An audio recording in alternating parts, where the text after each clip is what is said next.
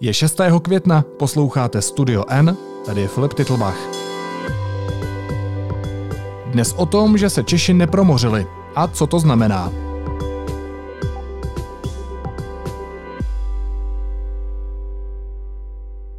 Studie kolektivní imunity odhalila, že promořenost Čechů je nízká. Ze skoro 27 tisíc lidí jich měla protilátky stovka, přesněji 107 lidí. Nejméně nakažených na 100 tisíc obyvatel bylo v Brně, nejvíc pak na Litovelsku. Co nám studie ukazuje, popíše editor vědecké rubriky deníku N Petr Koupský. Petře, ahoj. Ahoj Filipe. Když ses probíral nebo prodíral tou prezentací výsledků, tak k jakému závěru si došel? No, no těch závěrů je víc. Samozřejmě podstatná otázka není, k čemu jsem došel já. Podstatná otázka je, k čemu e, dojdou členové krizového štábu a další lidé, kteří rozhodují a co z toho vyvodí, pokud jde o opatření do nejbližší budoucnosti. Já jsem si sepsal asi pět dílčích závěrů a můžeme je klidně probrat jeden po druhém, pokud ti takový postup vyhovuje. Tak pojďme na to. Tak eh, ten první si vlastně už konstatoval v eh, úvodu. Eh, promořenost hrozné slovo, je velice nízká, což znamená, že všechny ty úvahy o vytvoření kolektivní imunity, o tom, že postavíme hráz nákaze tím, že většina z nás bude mít protilátky vytvořené tím, že nemoc chytíme, celá tahle úvaha je milná. To lze teď už prohlásit s naprostou jistotou, všechny tyhle plány hodit do koše a vyplývá z toho, že jediná strategie, která zbývá, je takzvaná chytrá karanténa, čili eh, sledovat eh, rizikové osoby, sledovat šíření nákazy individuálně, žádná plošná opatření. To je závěr číslo jedna. Závěr číslo dvě. Eh, poměrně hodně osob je bezpříznakových. Eh, z té studie vyplynulo, že mnozí lidé, u kterých byly nalezeny protilátky, eh, si nejsou vědomi toho, že by nemoc někdy prodělali, ale přitom ji zjevně prodělali. To trošku posouvá naše dosavadní představy o tom, jak může to onemocnění probíhat. Očividně tady máme potvrzeno, že u poměrně hodně lidí to číslo se pohybuje někde mezi 0,5 eh, eh, bezpříznakového na jednoho příznakového až 1,5, někde v tomhle rozmezí, že hodně lidí může mít covid, aniž by o tom věděli. Čili eh, rozpětí toho a to je vlastně už další závěr. Co s tebou ten COVID může udělat, je velice široké. Průběh té nemoci je nepředvídatelný. Někdo si ani nevšimne, že jí má, někdo bojuje o život. Nevíme dost dobře, proč tomu tak je. Ne vždycky se to dá uhodnout třeba z předchozího zdravotního stavu. Jaký je závěr číslo 3? Tohle vlastně už byl závěr číslo 3, ta nepředvídatelnost viru. Pojďme k dalším. Myslím si, eh, přestože to nikdo zatím nahlas neřekl, že z výsledků té studie lze vytipovat eh, některá jasná rizika, na která by se měla další politika soustředit. Jasným rizikem jsou eh, seniori, zejména tam, kde žijí soustředěně, třeba v těch domovech seniorů, domech s pečovatelskou péčí a tak dále. To se vědělo, Teď se to ví ještě víc, protože je zjevné, že kontrast mezi většinovou populací a e, těmito rizikovými lokalitami je větší, než e, se myslelo. E, další zjevné riziko spočívá v tom, že u nikoho, kdo se nakazí, nemůžeme s jistotou vědět, jaký průběh u něj ta nemoc bude mít, čili zdravotnictví musí být v tomhle směru připraveno na velmi rychlou reakci. A třetí závěr, který mně se zdá jasný, že eh, plošná opatření eh, pomalu pozbývají smyslu, že daleko víc dává smysl soustředit se na ty problémové oblasti fungování společnosti selektivně. S tím ovšem souvisí i ten poslední závěr, který se mi zdá zjevný, a to je ten, že ne všechna rizika jsou známá. Je jasné eh, riziko u těch starších osob, to vidíme, je jasné, že virus může mít nepředvídatelný průběh, ale studie nám například neukázala, eh, ve kterých profesních skupinách se lidé častěji nakazí, neukázala nám, kde a jakým způsobem se pravděpodobně nakazili. Možná, že bychom toho od ní chtěli příliš mnoho a možná, že některé z těchto údajů se ještě časem dozvíme. Podotýkám, že já tu studii nečetl, jenom Eh, PowerPointovou prezentaci, kterou zatím eh, ministerstvo zdravotnictví zveřejnilo. Ale eh, tím pádem není ani úplně jasné, jestli si máme hodně dávat pozor na madla nákupních košíků, na tyče v tramvaji, jestli vůbec jezdit tramvají je nějaké přídavné riziko, nebo vlakem, nebo autobusem. Eh, jestli je teď už eh, bez eh, potíží chodit po ulici bez roušky, protože tam je riziko nákazy malé. To všechno je otázka, jestli se z toho dá vyhodnotit a pokud se nedá, tak nadále v těchto oblastech tápeme a některá ta plošná opatření se pak zřejmě budou muset zachovávat, což je možná zbytečné a možná škoda. Tak, eh, když já ta tvoje slova teď schrnu, tak eh, protilátky mělo velmi málo lidí, máme tady spoustu nepříznakových lidí. Eh, řekl si, že z výsledků lze vytipovat některá jasná rizika, jakože starší lidé v domovech seniorů jsou velmi ohrožení, nemůžeme vědět průběh nemoci a je tedy možná na čase se začít bavit o tom, jestli nezměnit ten plán rozvolňování opatření. Není ten současný stav taková nevybuchlá bomba, protože mi to tak zní? Ano, Určitě ano, na tom se nezměnilo nic. Současný stav se dal označit za nevybuchlou bombu včera, když jsme ještě tyhle výsledky neměli, stejně jako se dá označit dnes. Ale když bych tuhle metaforu měl eh, maličko rozvést, tak se zdá, že v té bombě, pokud existuje, je trošku eh, méně výbušněný, než kolik jsme si museli myslet, že je tam včera.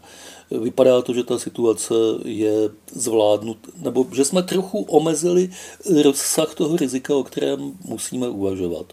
Například víme, to z té studie jasně plyne, že se COVID nešíří zas tak závratnou rychlostí. Tady je zajímavý průzkum v, jedné dílčí, v jednom dílčím regionu v oblasti Litovele a a Uničova, nebo se říká Litoveli, co myslíš? Asi Litovele. Já jsem teda studoval v Olomouci, takže jsem to měl blízko, ale řekl bych v Litovli, ne? V Lit, no, báječné. Takže v Litovli a Uničově, tam, jak známo, eh, proběhla eh, epidemie lokálně v poměrně velkém rozsahu, dokonce ta oblast byla nějakou dobu uzavřená. Dá se považovat tudíž za takovou přírodní laboratoř promořování, jakkoliv to vůči uničovským a litovelským občanům zní ošklivě, ale už to mají za sebou, tak snad se nebudou zlobit. A i v těchto extrémních podmínkách eh, to promoření dosáhlo asi 4%. Čili vypadá to, že tohle je nejvyšší hodnota, jaké se dá i v nepříznivých okolnostech eh, dosáhnout. Čili víme, že ta představa, že tady tím covidem onemocníme úplně všichni, zhroutí se společnost a tak dále, je téměř jistě milná. Že tohle můžeme ze svého uvažování škrtnout a tím se vracím k té bombě, o které jsi mluvil. Bomba nevybuchlá tady pořád je, ale není atomová. Není atomová, ale můžeme čekat nějakou následnou třeba druhou vlnu toho onemocnění? Nebo té nákazy? Velmi pravděpodobně ano. Všichni to teď sledují, dávají na to pozor. Jakmile se budou ta omezující opatření uvolňovat, tak se počet nemocných opět zvedne. Tahle studie naznačuje, nedokazuje, naznačuje, že by ta druhá vlna nemusela být příliš strmá nebo příliš ničivá, ale pořád je to jenom jedna studie a pořád jsou tohle eh, předběžné závěry. Já si je můžu dovolit říct, protože jsem novinář, epidemiologové eh, to určitě budou říkat daleko opatrnějšími slovy. A co z toho vyvodí vláda, to už je úplně jiná otázka, kde si na odpověď budeme prostě muset počkat a uvidíme, co, co s tím udělají. Nakolik je tahle jedna studie dostačující? Co přesně vlastně znamená to příšerný slovo promořenost, eh, který máme od 27 tisíc lidí, který jsme otestovali? Těch 27 tisíc lidí bylo sestaveno tak, aby poskytovalo statisticky jakž takž vyrovnaný vzorek. A to dokonce vzorek členitý, protože tam byly různé speciální podskupiny, jako například ten Uničov, to není eh, normální běžný vzorek populace, to je místo, kde se něco stalo. A dalším speciálním vzorkem byli eh, pacienti IKEMu, čili eh, lidé, kteří jsou nějakým závažnějším způsobem nemocní a rizikoví. A na místech, jako byla Praha, Brno, část Jihomoravského kraje a město Litoměřice, se vybíral vzorek co nejvíc podobný průměrné populaci. Čili, když se vrátím k tvé otázce, ten vzorek by měl poskytovat ne dokonalou, ale docela dobrou informaci, jak na tom v průměru česká populace doopravdy je. Ti lidé si Kemu a Suničova a Litovle, eh, ti byli navíc. To eh, byl průzkum na speciální skupině. Podstatná je ta statisticky vyrovnaná kohorta, jak tomu říkají statistici, která by měla dobře modelovat celé obyvatelstvo země. Takže co jsme se dověděli? Dověděli jsme se, jak to s rozumnou pravděpodobností vypadá v celém Česku. Když se podíváš na situaci do jiných států, tak co tady máme očekávat dál, když jako Češi nemáme kolektivní imunitu? Máme třeba nějaké srovnání s jinými takovými studiemi v zahraničí? Kolektivní imunitu nemají e, nikde a podle všeho ji nikde mít nebudou, protože ten rozdíl mezi tím, co by bylo potřeba k jejímu dosažení, což znamená protilátky tak u poloviny obyvatelstva, a tím, e, kam ta nemoc dokáže dosáhnout, u 5% obyvatelstva, to je příliš velký rozdíl. Ten, to srovnání se zahraničím spočívá hlavně ve dvou věcech, podle mě, podle mého názoru. První je to, že u nás se opravdu podařilo podchytit šíření té nákazy včas. V tom nejsme unikátní, to se stalo hlavně v dalších středoevropských a skandinávských zemích, kde průběh té epidemie vypadá velice podobně jako u nás. Byl slušně zachycený, slušně skrocený a pokud to nějak nezvoráme, tak eh, z toho můžeme teď těžit. A ten druhý závěr, tam to určitě taky je zásluha dobré práce, ale taky jsme měli štěstí, že se nevytvořilo žádné katastrofální ohnisko, například v některém z těch domovů seniorů v nemocnici a podobně.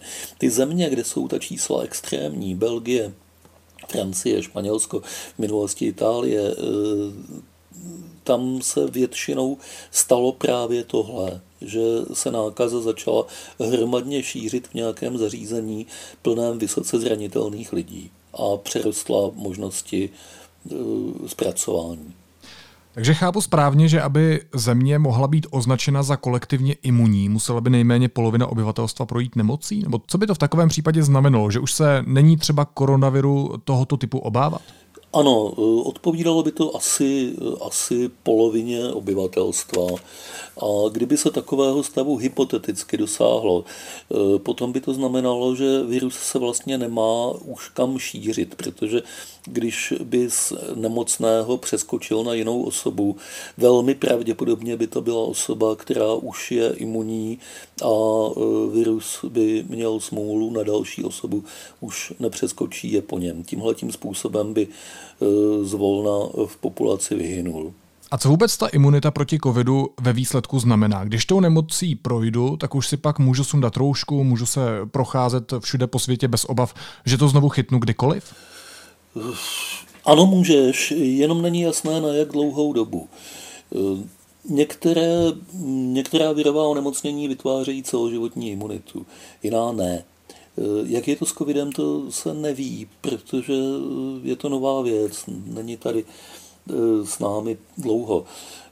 Takže zatím jenom hádáme, jestli ta imunita bude trvalá nebo dočasná. Hádáme, jestli se vytvoří u každého, kdo tu nemoc prodělal, v dostatečné síle, protože to není dvoustavová veličina, není to mám protilátky, nemám protilátky, jde o to, kolik jich mám. A tohle všechno je zatím trochu nejasné. A kdy to budeme vědět? To zjistíme až s prvním člověkem, který nemoc prodělal a znovu ji dostal? Říká se, že takový už jsou v jihovýchodní Asii, v Číně, v Koreji, v Hongkongu. Není úplně jasné, jestli tohle jsou potvrzené eh, informace. Myslím si, že jasno v tom budeme mít nejdřív tak za dva roky, protože to je tak doba, na kterou se odhaduje, že pokud je imunita dočasná, tak tou dobou vyprší. Mohla by vypršet. Rozhodně tuhle odpověď nemůžeme čekat brzy. Možná ještě poslední otázka taková nejtěžší, ale jak by podle tebe měl vypadat odpovědný přístup státu po té, co jsme se dozvěděli tahle čísla? Myslím si, že stát má teď v ruce o něco víc podkladů k tomu, jakým způsobem eh, rozvolňovat omezující opatření. Zejména pokud ta studie obsahuje víc a jistě obsahuje víc, než co jsme viděli v té PowerPointové prezentaci profesora Duška. Takže eh, teď je asi na místě, aby se zamysleli teď už kvalifikovaně, co představuje vysoké riziko, co představuje malé a e, ty věci, které představují vysoké riziko, se obrazně řečeno ohradí plotem, budou se dobře hlídat a ty ostatní se postupně uvedou do normálního chodu, abychom mohli žít ve víceméně fungující společnosti. Já vím, že to je velice obecná rada, ale jelikož jsem tu studii nečetl, tak těžko poskytnu lepší. Věřím, že ti, kdo ji četli, si s tím budou vědět rady. Nepřeháním to s optimismem. Já myslím, že ne. Děkuji ti moc za tvoje pozitivní slova, Petře. Já děkuji Filipe za pozvání. Měj se hezky. Následuje krátká reklamní pauza. Za 15 sekund jsme zpátky. Tenkrát v Hollywoodu žil Bill Černobyl. V aplikaci Můj T-Mobile si ke svému tarifu aktivujte HBO Go jako dárek a užijte si 30 dní skvělé zábavy. T-Mobile.cz lomeno HBO Go. A teď už jsou na řadě zprávy, které by vás dneska neměly minout. Povinná maturita z matematiky od příštího roku zavedena nebude. Sněmovna schválila požadavek ministra školství Roberta Plagy v rámci novely školského zákona. Českou ekonomiku čeká letos kvůli koronaviru rekordní propad, a to o 6,2%, odhaduje Evropská komise. Na příští rok čeká růst o 5%. Ministerstvo vnitra po jednání s rezortem zdravotnictví, úřadem vlády a akademickou sférou přišlo s novou variantou, jak právně zaštítit boj proti koronaviru. Vnitro plánuje zákon s omezenou časovou účinností. Rus s diplomatickým pasem, který před několika týdny přicestoval do Prahy, skutečně může představovat nebezpečí pro tři pražské starosty a nadále se nachází v české metropoli. Členům bezpečnostního výboru to na dnešním uzavřeném jednání podle informací deníku N řekl šéf BIS Michal Koudelka. Česko se zatím může vyhostit nechystá. Plzeňský hejtman Josef Bernard odchází z ČSSD. Oznámil to na svém Facebooku. Na nejbližším zastupitelstvu nabídne k dispozici svou funkci hejtmana. A Kim Jong-un operaci srdce neprodělal. Do pozadí se s největší pravděpodobností stáhl v obavě před koronavirem. Zní závěr jeho korejské tajné služby NIS. Velký portrét Kima a jeho vlády si můžete přečíst na webu deníku N.